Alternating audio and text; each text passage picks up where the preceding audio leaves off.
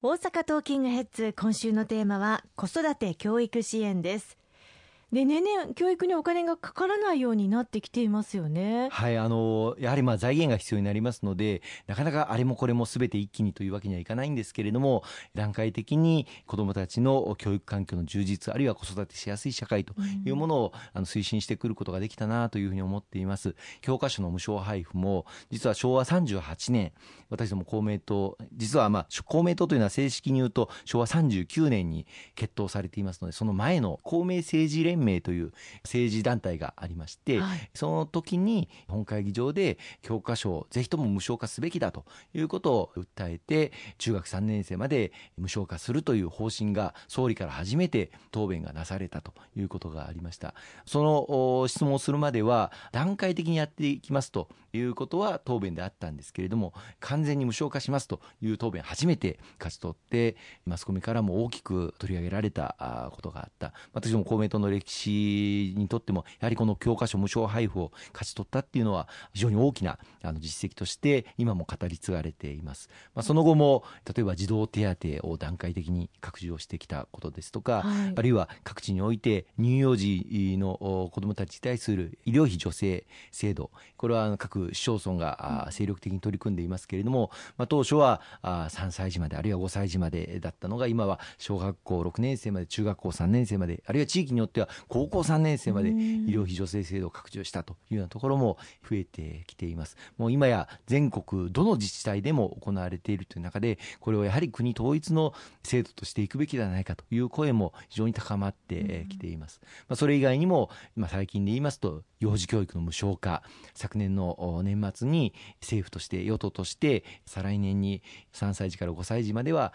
幼稚園も保育園もまた認定こども園も一切無償化するということが決定の運びとなったことはこれから少子化に歯止めをかけてまた人口減少に歯止めをかけていく上で日本の未来を築く上で大変大きな一歩を踏み出すことができたんではないかと思いますね。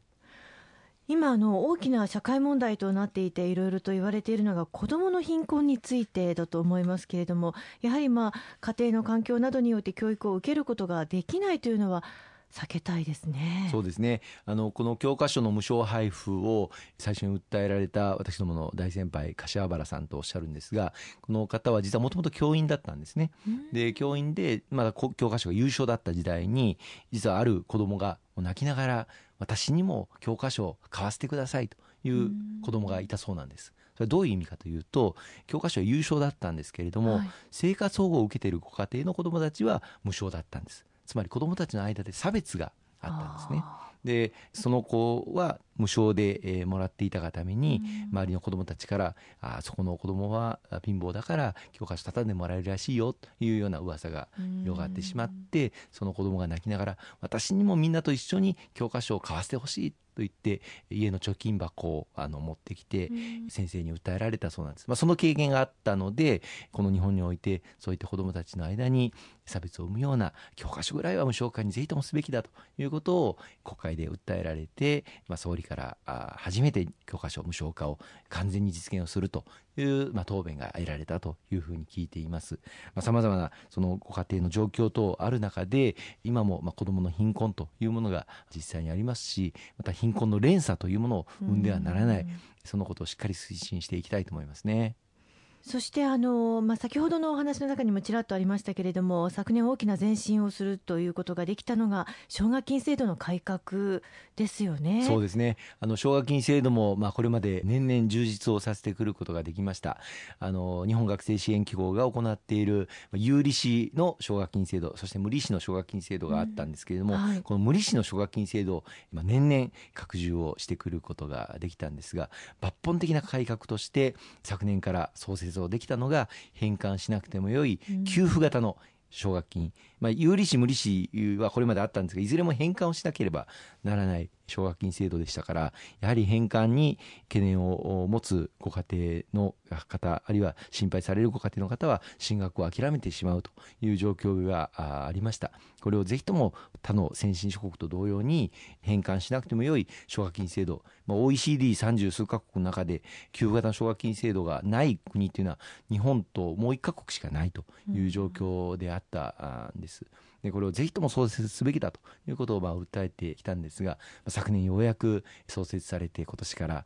本格実施が始まったということは大変嬉しく思っています。そして私立高校の無償化も東京や大阪で進みましたね。まあ、この波は今全国へと波及していているかと思いますけれども2020年度までに対象全国に広げようとされていらっしゃるんですね。やっぱりあの公私間格差と言いますけれども公立高校と私立高校に通われているお子さんを持つご家庭で、まあ、格差負担の大きさが、まあ、あまりにも差が大きすぎるということで、うん、まあ、大阪ではすでに私立高校の授業料実質無償化というのが実現をしていますしまた昨年東京都議選がありましたが東京都議選の前に公明党が小池都知事に働きかけて東京都でも私立高校の授業料実質無償化しようじゃありませんかということで合意に至って実現をいたしました。で、その後、まあ、昨年の10月衆議院選挙があり、年末に新たな政策パッケージというのを取りまとめる、まあ、議論が行われている中で、これを全国に展開をしましょうということを文部科学省と調整をさせていただいて、2020年までにこの私立高校の授業料実質無償化、全国に展開するということが決定の運びとなったこと、本当にあの、皆様のご支援のおかげと感謝を申し上げたいと思います。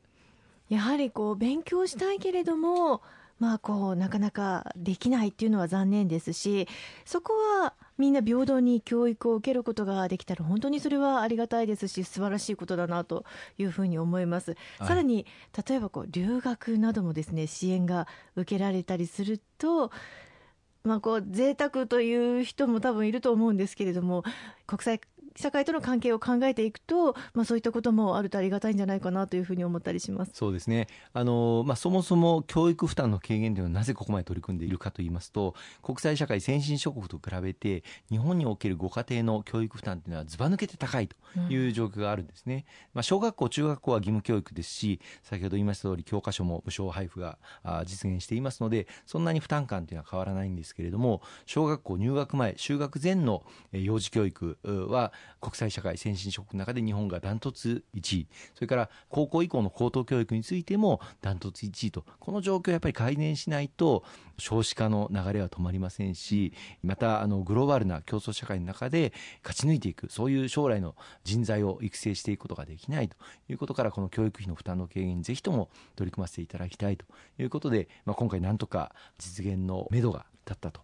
いうことです。で、実際にまあ、留学されたい子どもたちをどう応援していくのか、まあ、留学する子どもたちに向けの奨学金制度というものもありますので、これの拡充というのも今後大きな課題になってくるというふうに思います。やはりグローバルなこう競争環境の中で、例えばお隣韓国においても、あるいはイギリスにおいてもフランスにおいても例えば幼児教育というのはほぼ無償化が図られているんですね。そうしたものが、まあ、日本でなかった質の高い教育というのをもっとやっぱり提供していく環境というのをまず作っていくことが最優先なんだろうと思います。ありがとうございます。後半も引き続きお話を伺っていきます。